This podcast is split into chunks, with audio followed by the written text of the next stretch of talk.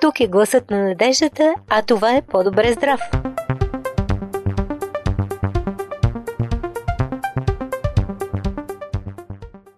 Скъпи приятели, добре дошли в Зона Здраве. Аз съм Ради. Здравейте и от мен, Боби. Започва здравното предаване на радио Гласът на надеждата. Ето и темите, които ще засегнем днес. Опасният аспартам може да предизвика левкемия. Колко трябва да се движим? Ще поговорим и за кризата на третата възраст, защо всъщност се страхуваме от устаряването. И това не е всичко, така че останете с нас.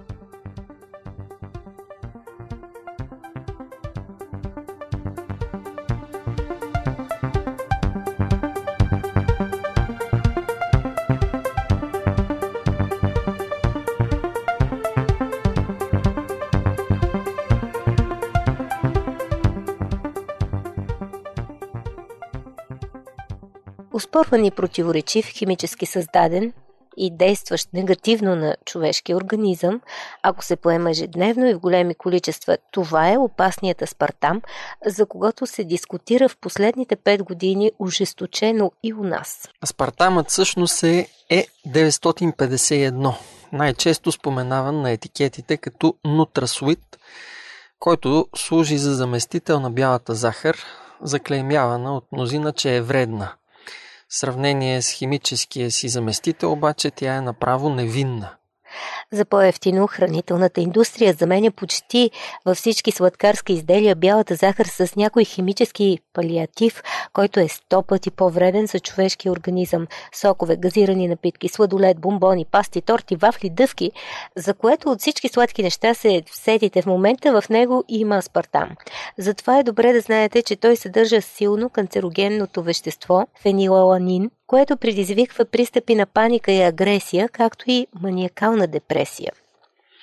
Продуктите с аспартам при 30 градуса се разпадат на метанол и фенилаланин, а от своя страна метанолът се преобразува в формалдехид, който е силен канцероген. Парадоксално е, че все още аспартамът е разрешен за употреба, но все повече гласове се чуват за това той да бъде забранен поне в храните за деца. Научно е доказано, че дори в минимални количества аспартамът влияе негативно на ембриона, а неговото непрекъснато приемане с напитки и храни води до образуване на тумори и причинява левкемия и лимфома.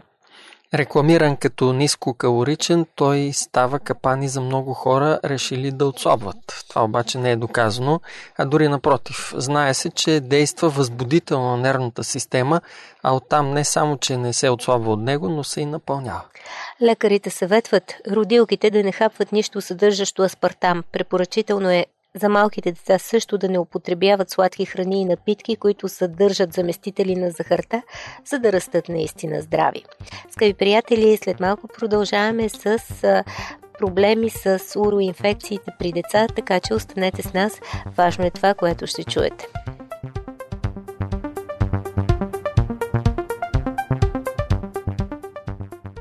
Предаването за деня можете да чуете и в фейсбук страницата ни Адвентно радио България на Кирилица.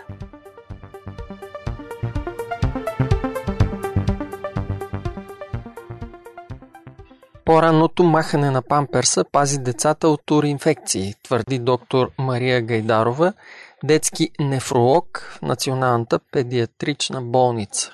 Ето и нейното експертно мнение за печатните медии. Доктор Гайдарова казва, че в детската възраст инфекциите на пикочните пътища са на второ място по частота след тези на горните и долните дихателни пътища, т.е. много често се срещат. Ето защо винаги, когато има температура, без хрема, кашлица, други симптоми от страна на горните дихателни пътища, трябва да се мисли и за уроинфекция и непременно да се изследва обикновена и стерилна урина. Инфекциите са три вида и се различават съществено. Пилонефритът е най-тежката, свързана е с висока температура, промени в кръвната картина, данни за възпалителна активност. Циститът е доста често срещана инфекция на пикочния мехур между 2,7% от децата до 7 годишна възраст са имали поне един епизод на цистит. Значително по-рядка е асимптомната бактериория, т.е. в урината има бактерии без всякакви оплаквания, като парене, болка при уриниране и така нататък. И тази инфекция се наблюдава при около процент от децата в училищна възраст, като се установява случайно при профилактични прегледи. Тя не се лекува с антибиотици. Препоръчваме да се проследи урината. Защото никога не изключваме някакво външно замърсяване. Например, ако туалетът на детето не е направен правилно, може да не е взета правилно урината или пък да е съхранявана дълго преди изследването. И всичко това създава условия за бактериория. Затова е важно да се проследява и ако има някакво безпокойство, да се направи консултация с детски нефролог. От това, което споделя доктор Гайдарова, разбирам, че профилактичното изследване е необходимо. Как ради обаче става в практика и кой има грижа? Личния лекар или родителите?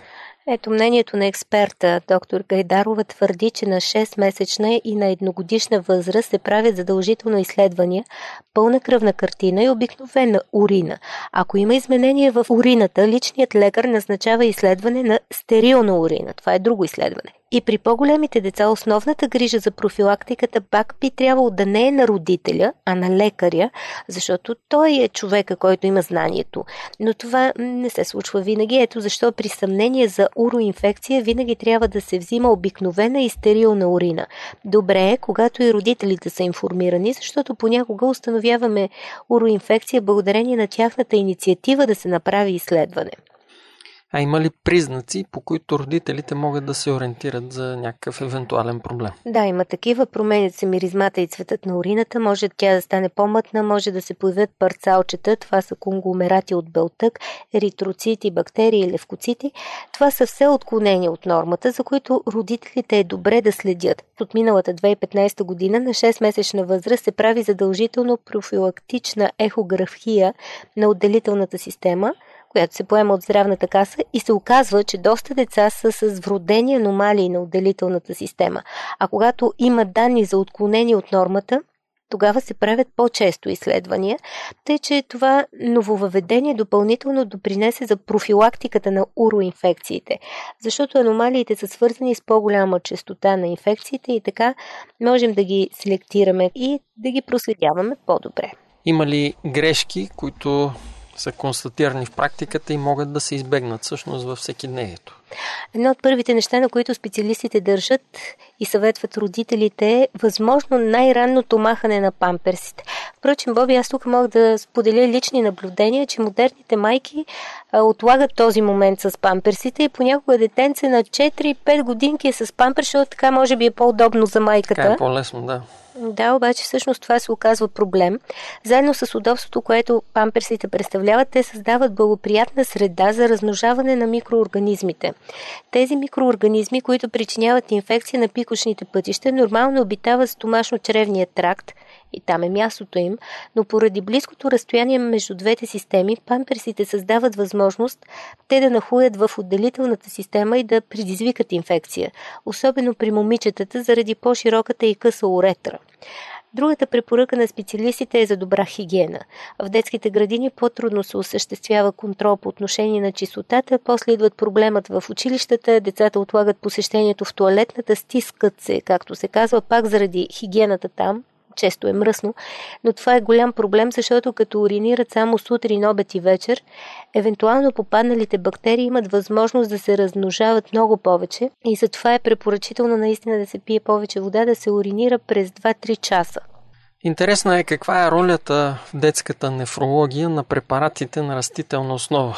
Напоследък даже са много актуални онези базирани на червената боровинка. Да, според специалистите те имат роля и то защото няма странични ефекти, което е от голямо значение. Прилагат се успешно червената боровинка при лечение на остри инфекции едновременно с антибиотиците. И от друга страна, по отношение на рецидивиращите инфекции, тя също играе роля, защото е известно, че обичайно уроинфекциите се повтарят, дори да няма аномалии на отделителната система. И препаратите на базата на червената боровинка помагат реално. Възпрепятстват прикрепянето за лигивицата на пикошния мехур, най-честия причинител на уроинфекциите, бактерията е Шерихия коли. Имат и противовъзпалителен ефект, успокояват болката, подобряват комфорта. Така че, скъпи приятели, това беше мнението на специалистите за детската хигиена, за ранното махане на памперсите и за уроинфекциите.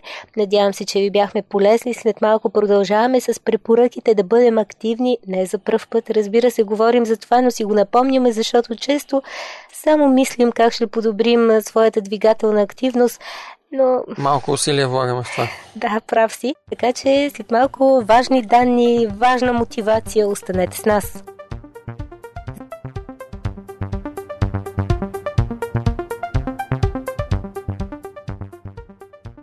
Винаги можете да се свържете с нас и по телефона. Номерът ни е 032 633 533.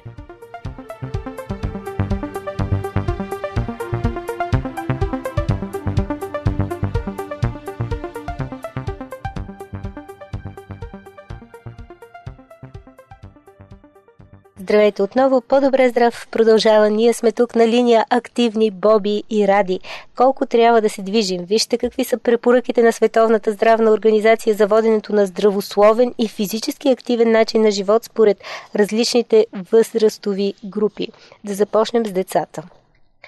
Препоръки за деца и юноши между 5 и 17 години. Физическата активност за деца и юноши включва играене на игри, спортуване, придвижване или ходене, домашни задължения, участие в часовете по физическо възпитание или други планирани занимания, свързани с семейството, училището и обществените мероприятия. Децата и юношите между 5 и 17 години трябва общо да са физически активни минимум 60 минути дневно, като интензивността трябва да е от умерена до висока. Физическата активност над 60 минути дневно осигурява допълнителни ползи за здравето. По-голямата част от дневната физическа активност трябва да бъде аеробна. Най-малко три пъти седмично трябва да се извършват дейности с висока интензивност. Това значи аеробна, както и такива, които заздравяват мускулите и костите.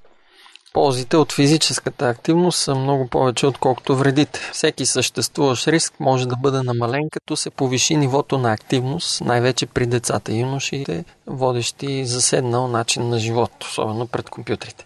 Да, ето защо трябва да имате своя политика как да накарате детето да се движи. Виждате, че това е жизненно важно за здравето му. Един час интензивен, а, активен живот всеки ден. Но продължаваме с възрастните т.е. хората на възраст между 18 и 64 години. При тях физическата активност включва активни дейности в свободното време, придвижване, ходене или каране на колело, работна дейност, домашни задължения, играене на игри, практикуване на спорт или планирани ежедневни занимания, такива свързани с семейството или пък участие в обществени мероприятия. Общата извършена физическа активност на възрастните между 18 и 64 годишна възраст за една седмица трябва да бъде минимум 150 минути умерена физическа активност или 75 минути високоинтензивна или еквивалентна комбинация между двете. Аеробната физическа активност трябва да бъде разделена на интервали, продължаващи по 10 минути. Т.е. ако се натоварвате силно, не го правете за един час, освен ако не сте на 18, а просто разделете а, тази силна активност, аеробна, на интервали, кратки интервали. За допълнителни здравни ползи, възрастните трябва да повишат извършването на умерена физическа активност до 300 минути на седмица или 150 минути висока аеробна интензивност или еквивалентна комбинация от двете. Активности, заздравяващи мускулната система, трябва да бъдат извършени през две или повече дни през седмицата, като задължително трябва да се включват големите мускулни групи. Сега нека да видим и какви са препоръките за възрастни от 65 години и нагоре. Физическата активност при възрастните над 65 години включва извършването на активности в свободното време. Придвижване, ходене или каране на колело, работна дейност, ако лицето все още е работоспособно, домашни задължения, играене на игри, спортни занимания или планирани ежедневни занимания, такива свързани с семейството или участие в обществени мероприятия. Възрастните над 65 години трябва да извършват общо 150 минути аеробни дейности с умерен интензитет или минимум 75 високоинтензивна аеробна физическа активност седмично. Възможно е и еквивалентна комбинация от двете. Аеробната физическа активност трябва да бъде разделена на интервали, продължаващи по около 10 минути. За допълнителни здравни ползи, Световната здравна организация препоръчва хората на тази възраст на 65 да повишат извършването на умерена аеробна физическа активност до 300 минути седмично или 150 минути високо аеробна интензивност или еквивалентна комбинация от двете. За възрастните с слаба мобилност трябва да се изпълняват физическа активност през 3 или повече дни от седмицата, за да подобрят баланса си и да предотвратят падания. Активности, заздравяващи мускулната система, трябва да бъдат извършвани през 2 или повече дни през седмицата, като задължително трябва да се включват големите мускулни групи. Когато възрастните не могат да изпълняват зададените препоръки поради здравословни причини, те трябва да съобразят извършената от тях физическа активност според тяхното здравословно състояние. Скъпи приятели, след малко ще завършим с една актуална тема за хората от втората младост, както Боби я нарича, пък аз така по-безцеремонно третата възраст. Всъщност, защо се страхуваме от устаряването? Какво би могло да бъде спасението от този страх? Има ли някакво универсално решение? Разговор задочен с доктор Евгений Генчев, така че останете с нас.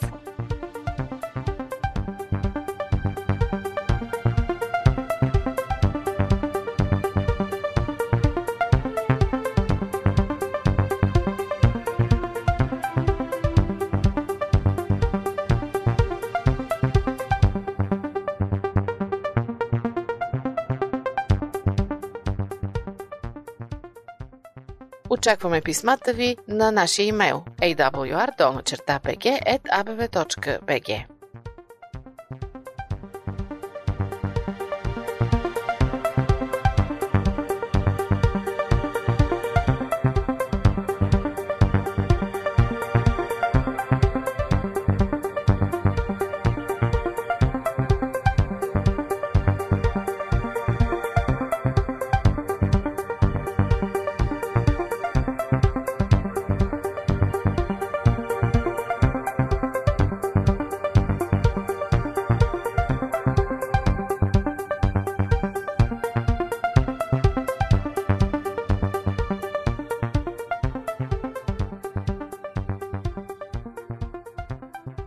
по-добре здрав ще завърши с една актуална тема, свързана с устаряването. Предлагаме ви мнението на доктор Евгений Генчев, един от пионерите на съвременната психотерапия у нас, учредител на Българската асоциация по психотерапия, съосновател е на Центъра за подпомагане на хора, преживели изтезания и е преподавател в Нов Български университет. Така че ето и неговото мнение, което Боби ще ви представи за устаряването и универсалното решение. Изобщо има ли такова? На практика няма нищо универсално. Или по-скоро нищо не действа универсално. Децата се чувстват безсмъртни, защото родителите им дават една безусловна закрила и сигурност, макар че всяка сигурност в живота е въображаема. Но те имат цялата вяра, че някой ще се погрижи за тях и няма да позволи да им се случи нищо лошо. Дилемата на възрастния, разбира се, ако човек достигне нивото на възрастен психологически план, е, че той знае, че е сам и животът му може да прекъсне във всеки един момент. И когато се фиксира върху този проблем по различни поводи, когато този страх стане непоносим, тогава е необходима намесата на психоаналитик или психотерапевт. Всъщност нормално е човек да не се вълнува точно от тези въпроси, освен ако нещо в живота му не върви. Разбира се, това може да е субективно усещане лично за него или пък наистина така да са се стекли нещата и това да е обективната истина. Но хората, които са активни, намират в това смисъл в живота си било то в професия, семейство, най-вече вяра, може да се каже, че са по-запазени от страха от устаряване, от каквото и да било а, друго в този смисъл, от други страхове имам предвид. На прага преди пенсия, какви са мислите, тревогите, емоциите на хората от третата възраст от гледна точка на един психотерапевт? Хората, които са на прага на пенсия, влизат в тъй наречената излишна възраст. Тук идва кризата на третата възраст, особено при мъжете. Тя е свързана с чувството, че си излишен. И докато жените много често могат да намерят отеха в това да са баби, мъжете нямат такъв център. Виждал съм, разказва доктор Генчев, много тежки кризи на жени, които вече са станали излишни като баби. Разбира се, не всеки изпада в депресия в тези периоди. Има хора с талант да намират смисъл в живота си. Може да се каже, че в традиционното патриархално общество хората са умирали най-вече защото са ставали излишни. Вече няма нужда да се грижат за каквото и да било. Не казвам, че това е единствената причина за умиране, но е причината за по-ниска възраст на преживяване в изминалите векове. Докато сега повече хора могат да намерят смисъл, включително и професионален, миналото не е било така. И не пледирам за по-късно пенсиониране, защото и това е индивидуално. Не всички хора намират смисъл в работата, но при всички положения, докато работи, живота ти е структуриран. Какви са предимствата на остаряването, ако изобщо ги има? Предимства има. Разбира се, зависи от обстоятелствата на остаряването на един човек. Предимствата са опитът, преживяването и знанието. Както и това, че вече няма толкова амбиции. Има един парадокс. Времето за младите хора тече припряно, по-бързо, т.е. на тях им се струва, че нещата трябва да стават веднага, на момент. Докато хората, които са живели повече, знаят, че това не е така. Би трябвало да е обратното, но не е. Няма го и натиска на социалните очаквания, които виждаме в очите на другите. С възрастта ние вече не сме изнервени и притиснати от тях. При някои хора всичко това се изразява в това, което наричаме мъдрост. Често психотерапевтите говорят за загуба на смисъл при депресия, особено свързана с третата възраст. Всъщност, дали устаряването може да се определи като загуба на смисъл? Естествено, това е много ключов момент. Загубата на смисъл. Например, имал съм амбиции в работата си, но няма как да ги постигна. Или имал съм амбиции за семейството си, но то е поел по друг път и аз нямам място там. Или ако човек обича природата и тя му дава смисъл, не пречи да я обича във всяка една възраст. Значи ли това, че хората, които обичат природата и да речем са активни, спортуват активно, имат повече социални контакти, остаряват по-бавно? Разбира се, дори има един експеримент в Швеция, при който активизират хората в един старчески дом, като ги стимулират да участват в живота на общината. В сравнение с други домове, в които не правят кой знае какво, се забелязва разлика в прегърването. Това е само телесен феномен.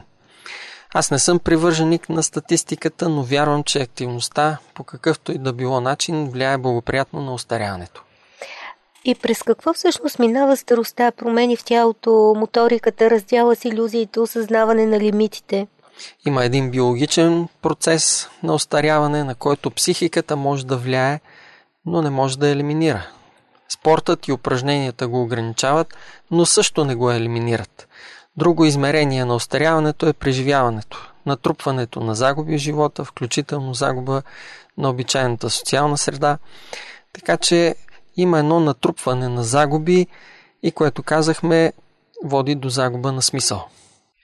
Може ли духът да остане млад, а само тялото да старее или все пак едното винаги настига другото? Пак бих го върнал към това човек да се чувства полезен и значим, както и обичан, той тогава е млад. Как да направим последните години от живота си по-приятни и смислени? Това е един голям въпрос. Има пациенти с такъв въпрос. Помагам им да намерят отговорите за себе си, защото никакви рецепти не могат да действат за всички. Има хора, които се справят само по някакви обичайни начини и за тях не се питаме. Но няма общи предписания. Като цяло ключът е в какво мога да намеря смисъл. Ако не мога да намеря смисъл, търся помощ. И тогава пак не е сигурно, че ще намеря смисъл. Това, че в Европа и в частност България има тенденция населението да застарява, носи ли някакви предимства и дали пък не обръща изобщо представата за устаряването? Според мен, увеличаването на продължителността на живота не е толкова заради напредването на медицината, колкото именно заради това, че човек започва да намира смисъл и на по-късна възраст. България сме по-патриархална страна, така че съвсем естествено е възрастта, до която преживяваме да е по-ниска. И колкото хората са по-активни до по-късна възраст, толкова и по-важна роля играят в обществата. Оттам и са по-уважавани и по-обичани.